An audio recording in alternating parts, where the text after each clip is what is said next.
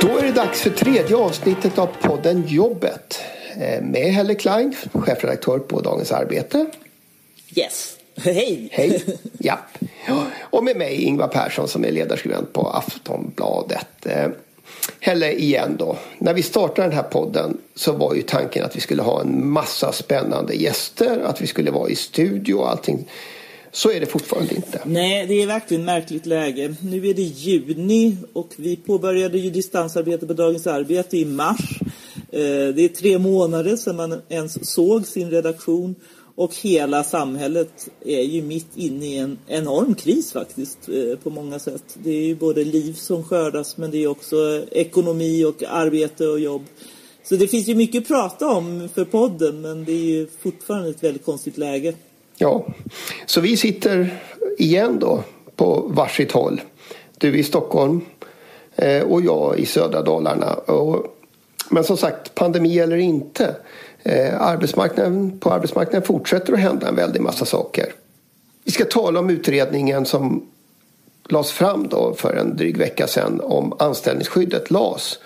Eh, men först har jag tänkt fråga dig Helle, hur går det egentligen med jobben in, inom industrin nu? Ja, det är ju fortfarande lite tve tvetydig bild. Eh, för delar av industrin går ju ganska bra. Eh, man kan se inom pappersindustrin och man kan se till exempel den delen av industrin som har tillverkat eh, saker för sjukvården och sådär. Det, det har ju gått väldigt bra.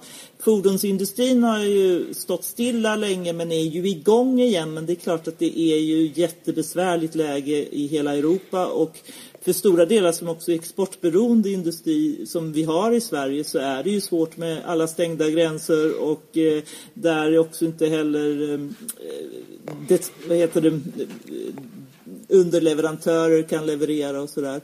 Eh, så att det är ju det är ju skrämmande många varsel och de som vi pratar med bedömer ju det som att det här är ju en mycket värre kris än finanskrisen 2008. Eh, därför att det råder sån osäkerhet. Man vet inte riktigt hur man ska få igång ekonomin heller.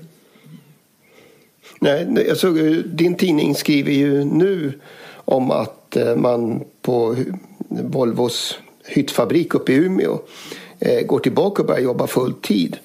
Och samtidigt kom det förra veckan varsel från konkurrenten i Södertälje, Scania. Och där är det ju, just nu har det varslats mycket på tjänstemannasidan. Eh, och det är väl egentligen de grupper som nu kanske också man, man, man gör om organisationer, man kanske ja, stram, passar på att strama åt också på något sätt eh, organisationer, slimmar ännu mer. Eh, det vi ju också kan se är ju att alla de som har haft så kallade bemanningsjobb och bemanningsanställda eh, i industrin och visstider och så här, de har ju blivit varslade medan de fastanställda har ändå fått korttidspermitteringar nu. Eh, och där är det är sånt vi kan prata om sen när vi pratar om LAS, för där är ju en stor skillnad om, i anställningstrygghet. Samtidigt så noterade jag, vi pratade ju förra gången om det här med eh, diskussionen om aktieutdelning och sånt där. Eh, där valde ju SKF, precis som du varnade för, att faktiskt varsla folk när de, de bestämde sig för att aktieutdelningen gick, gick före. Ja, och det är helt galet. Och där, där tycker jag det också är intressant eh, alltså hur blir framtidsdebatten framöver nu? Vad kan man lära av coronakrisen och vad jag bara eh, när jag kom till jobbet idag, för jag är faktiskt på kontoret för en gångs skull, det är jag inte så ofta, men idag är jag det.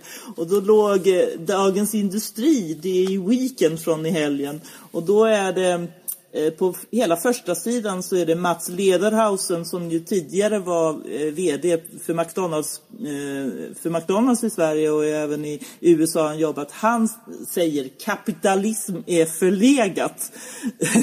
och det är i näringslivsvänliga, DI Weekend man kan se detta. Och om man även läser tidningar som Financial Times och så, så är det ju just nu en rätt intressant diskussion om just detta med Eh, kapitalismens brister, nämligen allt det här med kortsiktigheten, eh, de snabba vinstuttagen istället för att investera i, i människor och i, i långsiktighet. Eh, och jag hoppas ju att den debatten ska komma igång mycket mer i Sverige.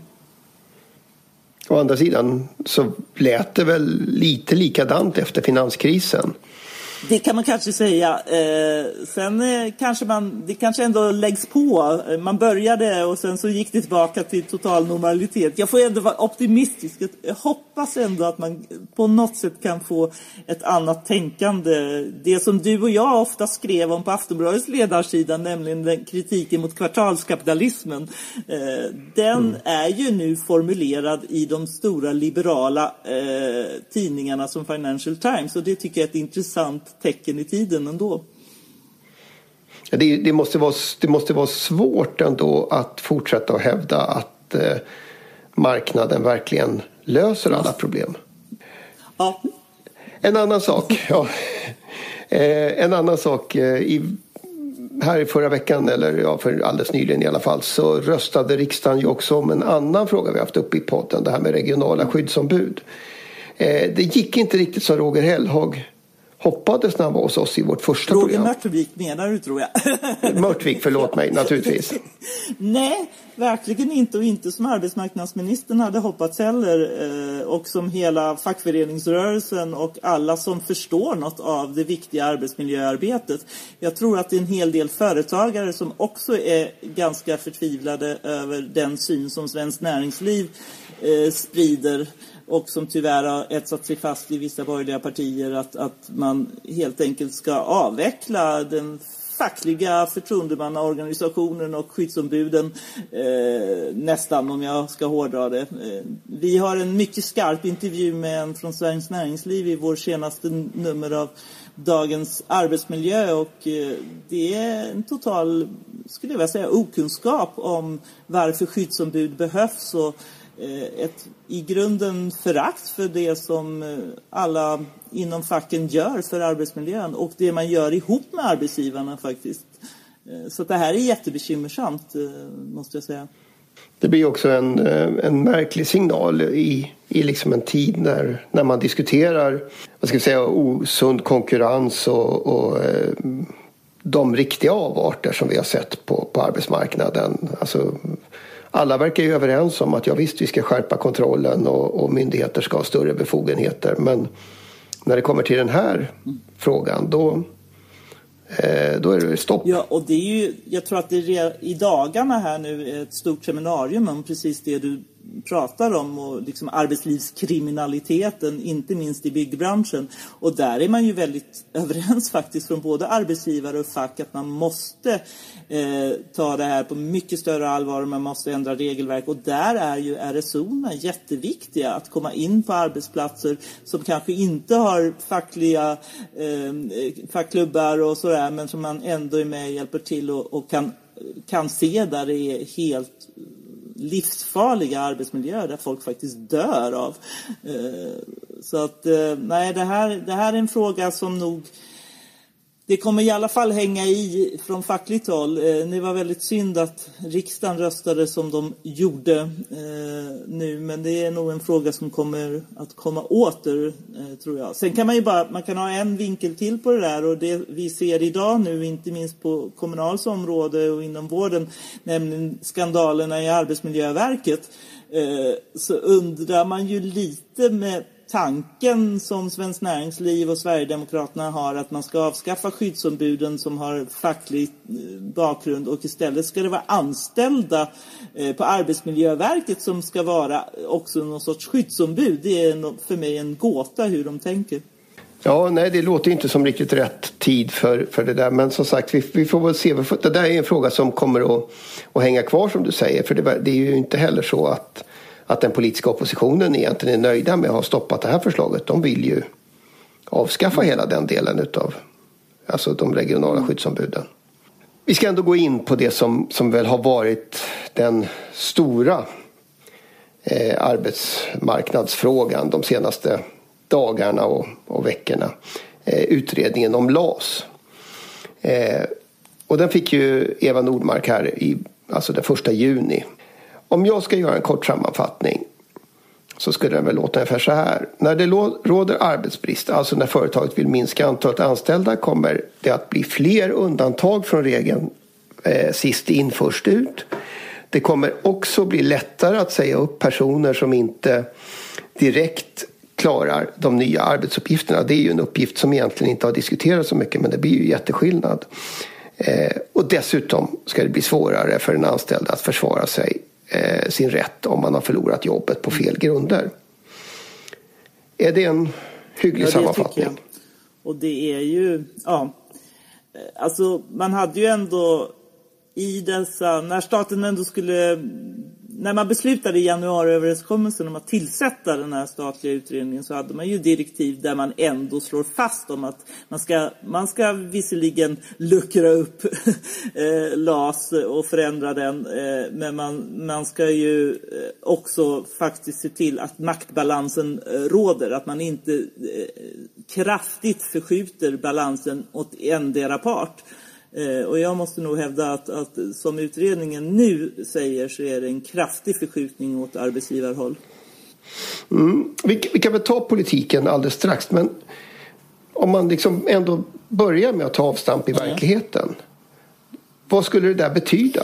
Alltså, Ute på arbetsplatserna? Det skulle ju betyda ännu mer av eh, otrygghet, ännu mer av osäkra anställningar som ju i grunden skapar tystnadskulturer. Man kommer ju få rädda arbetare, rädda anställda som inte vågar påpeka saker men som sen kanske inte heller blir engagerade. Om man är rädd, om man skapar en auktoritär företagsorganisation så får man ju inte heller delaktiga medarbetare som kommer med egna idéer och som utvecklar företaget. Så jag tror att det här, vi har faktiskt en intressant debattartikel av Olle Westberg hos oss som ju själv är liberal. Eh, som påpekade, han var ju generalkonsul i New York under många år och där såg han ju hur den amerikanska arbetsmarknaden just byggde upp den typen av auktoritära system med väldigt rädda eh, anställda. Och det blev en väckarklocka för honom eh, och han ändrade helt åsikt och menar ju på att lagen om anställningstrygghet bör vara kvar och framförallt behöver man säkra anställningstryggheten. För det där, det där, alltså jag, jag tycker det finns ju någon sorts eh, politiskt symbolvärde i hela den här frågan. Det är ju, det är ganska uppenbart. Det här är, det här är liksom en, något sånt där som många av våra aktiva politiker har levt med sedan de var ungdomsförbundare. Det är monarkin och LAS. Ungefär så va. Eh, Kanske något mer, vi får fundera. Men jag menar det, det är åt det hållet. Eh, så den har ju ett jättestort symbolvärde eh, oavsett vad man tycker. Men, men just de här vardagsfrågorna, alltså den, den skillnad det gör i relationen mellan människor. Och där är, väl, där är man ju nästan allra mest orolig över, över de här, att det blir så svårt att försvara sig mot osakliga uppsägningar. Alltså om man, om man, om man vet, om chefen vet att hon eller han har mandat att skicka ut någon. Så det är klart att det kommer att påverka hela samtalsklimatet som du säger. Och relationen mellan människor. Och hur, hur bedriver man ett bra arbetsmiljöarbete till exempel? Det bygger ju jättemycket på att man har eh, både arbetstagare och arbetsgivare i en ömsesidig relation men att man har arbetstagare som vågar påpeka att här är faktiskt livsfarliga saker eller det här borde vi nog ha bättre koll på och så här. Eh, så att jag, jag tycker att det får enorma konsekvenser för väldigt många delar i arbetslivet som, som inte bara har med själva anställningsformerna och anställningstryggheten att göra. Eh, sen är, är det ju också Alltså det vi kan se på svensk arbetsmarknad nu i coronakrisen det var ju att vi fick till stånd väldigt snabbt korttidsavtal. Eh, på varenda företag nästan så upprättades det eh, korttidsavtal. Och det bygger ju på att det finns ett ömsesidigt förtroende mellan fack och arbetsgivare där, man, eh, där kollektivavtalen är liksom kärnan i att vi ändå på något sätt gemensamt hittar en lösning. Och det har man ju byggt upp i Sverige i decennier. Men det är ju det här som man nu från visst håll, tyvärr, Centern och liberaler och andra på något sätt riskerar att rasera. Och då ska vi ha då en arbetsmarknad som bara består av konflikter. Det gynnar ju inte precis eh, Sverige om man nu ska tänka från deras håll. Nej, nej det där, jag, jag tycker själv att det är lite märkligt när man hör företrädare till exempel för Svenskt Näringsliv säga att eh, det gick ju bra innan LAS. Eh, i, i slutet alltså i 60, på 60-talet och 70, tidigt 70-tal. Eh, och även om det kan vara svårt att komma ihåg så är ju inte min bild av arbetsmarknaden i skiftet 60-70-tal eh, precis att det var lugnt och gick bra allting. Eh, vi uppmärksammar ju gruvstrejken för inte mm. så länge sedan och det var ju verkligen inte den enda eh, vilda strejken på den tiden. Så att det är lite, lite märkligt när de, när de gör den där eh, kopplingen. Ja, vi får väl se. Eh, vi har ju politiken också i det här fallet eh, och den är ju rätt förvirrad om man får uttrycka det så. Du var inne på det. Eh, jag tänkte vi har ett klipp. Så här sa Liberalernas Nyamko Sabuni till Ekot när förslaget presenterades förra veckan. Utredningen följer direktiven enligt januariavtalet och som vi fyra samarbetspartier är överens om. Ja, hon tycker alltså att eh, utredningen följer alla direktiv för de har, eh, Gudmund Toijer har lagt förslag, de förslagen som står i januariavtalet. Eh, det är hennes tolkning. Ja, och därom tvistade lärde kan man ju säga. Eh, jag tror inte arbetsmarknadsministern, nej precis. ja. Hon sa så här till Ekot. Det jag kan konstatera idag det är att utredningen inte lever upp till de krav som vi ställde i direktiven på att balansen mellan parterna ska upprätthållas. Det är en kraftig slagsida till arbetsgivarens fördel. Hon säger ju väldigt tydligt att eh, det här följer inte direktiven, precis på den punkten som du pekade på. Det är inte tillräckligt balanserat. Eh, och det där verkar inte vara e- Eva Nordmarks eh, privata linje. Jag noterade en, en försvarsminister Peter Hultqvist är krönikör i min lokala mm. tidning här hemma. Och han, han gick till ett våldsamt ideologiskt eh, angrepp mot den här slagsidan i, i dagens tidning. Ja, jag tror till och med faktiskt statsminister Stefan Löfven har uttryckt samma sak, att det finns eh, det, maktbalansen eh, verkar inte ha följt. Han är, han är lite otydligare nu för han spelar ju rollen av landsfader i coronakrisen. Men, men eh, det är ju absolut inte så att det bara är arbetsmarknadsministern, utan detta är ju socialdemokratins hållning naturligtvis, mm, som man ser. Men helt ärligt, eh, när man läser texten i januariavtalet eh, så kunde väl både du och jag och Stefan Löfven och Eva Nordmark som inte ska skyllas för den för hon var ju inte minister på den tiden. Eh, men, men ganska lätt inse att, att det där var väl väldigt svårt att få ihop om man skulle göra de saker som man konkret lovar i avtalet och samtidigt behålla balansen.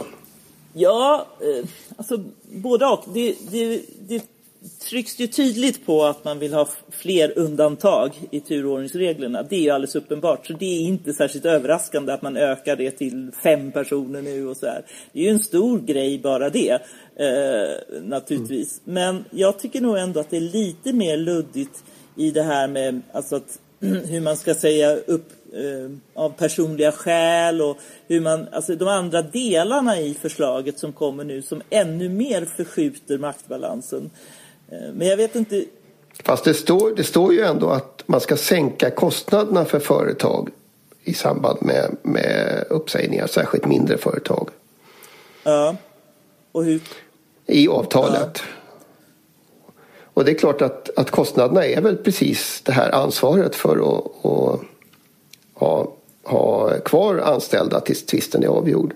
Jag säger inte att det, att, att det liksom inte förskjuter maktbalansen. Jag tänker bara, jag, alltså i, min, i mina ögon Eh, så är det ändå rätt lätt att förutse de här olika positionerna. Men det håller jag med om. Och det, absolut. Eh, och det är ju klart att det är absolut en frukt av en svår förhandling och där det är Centerns idéer som har ett stort genomslag i direktiven. Eh, men jag tänker också på Alltså att, man, att, att kunna säga upp av personliga skäl, alltså då, det blir lite mer random, man kan säga upp vem som helst. Eh, alltså att man inte behöver förklara, det behöver inte handla om arbetsbrist, det behöver inte... Och där har ju arbetsgivarhållet varit tryckt på. Eh, och då tycker jag nog att utredningen lyssnar mer på arbetsgivaren än vad direktiven riktigt säger där. Eh, men mm. eh, ja, det, det, är naturligtvis en jätte både en tolkningsfråga. Det som man möjligen kan säga är ju att när Nyamko Sabuni hävdar i någon debatt hörde jag henne säga att eh, om inte nu parterna förhandlar och kommer överens, då blir utredningen lag. Eh, ja. Vi kan lyssna på henne. Hon säger så här. Det utrymme som Eva Nordmark har, det skulle i så fall handla om att hon övertygar LO om att de ska komma överens med Svenskt Näringsliv. För det är bara när parterna är överens som den här utredningen inte kommer att bli lag. Annars kommer vi lagstifta utifrån vad utredningen innehåller. Ja, så precis som du säger. Eh, hon, hon tycker att saken är avgjord. Om inte Eva Nordmark tvingar LO att gå med på Svenskt Näringslivs krav så, så, tänker, tänk, så blir det här lag. Det är liksom packat och klart. Och det är ju lite, så där går det ju faktiskt ändå inte till. För en utredning är ju inte rakt av det som blir lag. Utan då ska det ju bli en förhandling om att regeringen ska lägga fram ett, ett lagförslag. Och det blir ju en förhandling utifrån det. Så man köper ju inte alltid bara en, rakt av en utredning. Så att det är rätt många led till. Det kommer väl att bli en kraftig kritik nu när det ska remissbehandlas. Den ska ut på remiss så, så fort som möjligt är det, är det sagt från, från departementet. Men, men ska man inte tolka Nyamko Sabuni, det är ju för övrigt lustigt att hon har har liksom lyckats tränga sig fram som företrädare för det här. För det är första, första gången vi riktigt i, i Annie Lööfs frånvaro får man tänka. Men ska man inte tolka hennes eh, utspel som en politisk signal?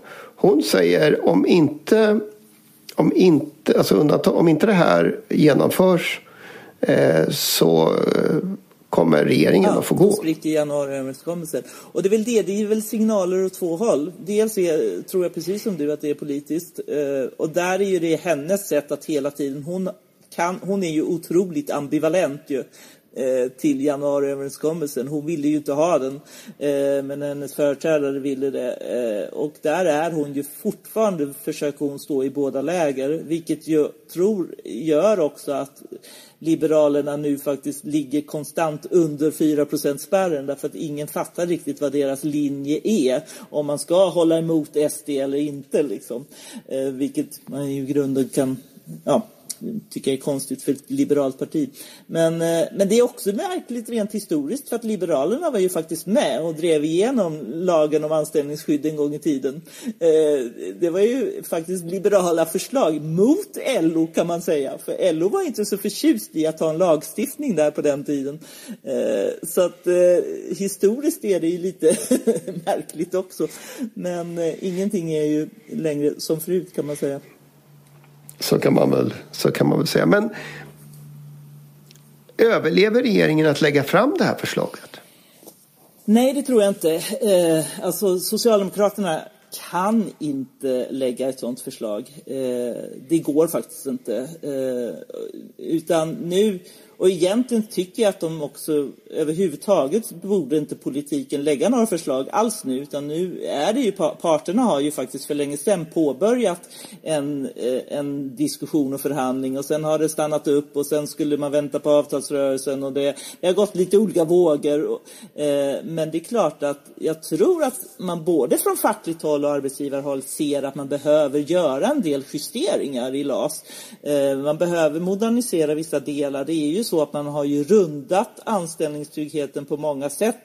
Inte minst med alla dessa visstidsanställningar och eh, bemanningsjobben och andra saker. Eh, och det är ju till nackdel för de, de anställda. Och samtidigt så kan man ju också tycka att man behöver mer av kompetensutveckling och hur, hur hittar man omställning och, och sådär. Och där finns det ju saker som parterna behöver prata om. Och arbetsgivarna vill naturligtvis ha en ökad flexibilitet som de alltid säger.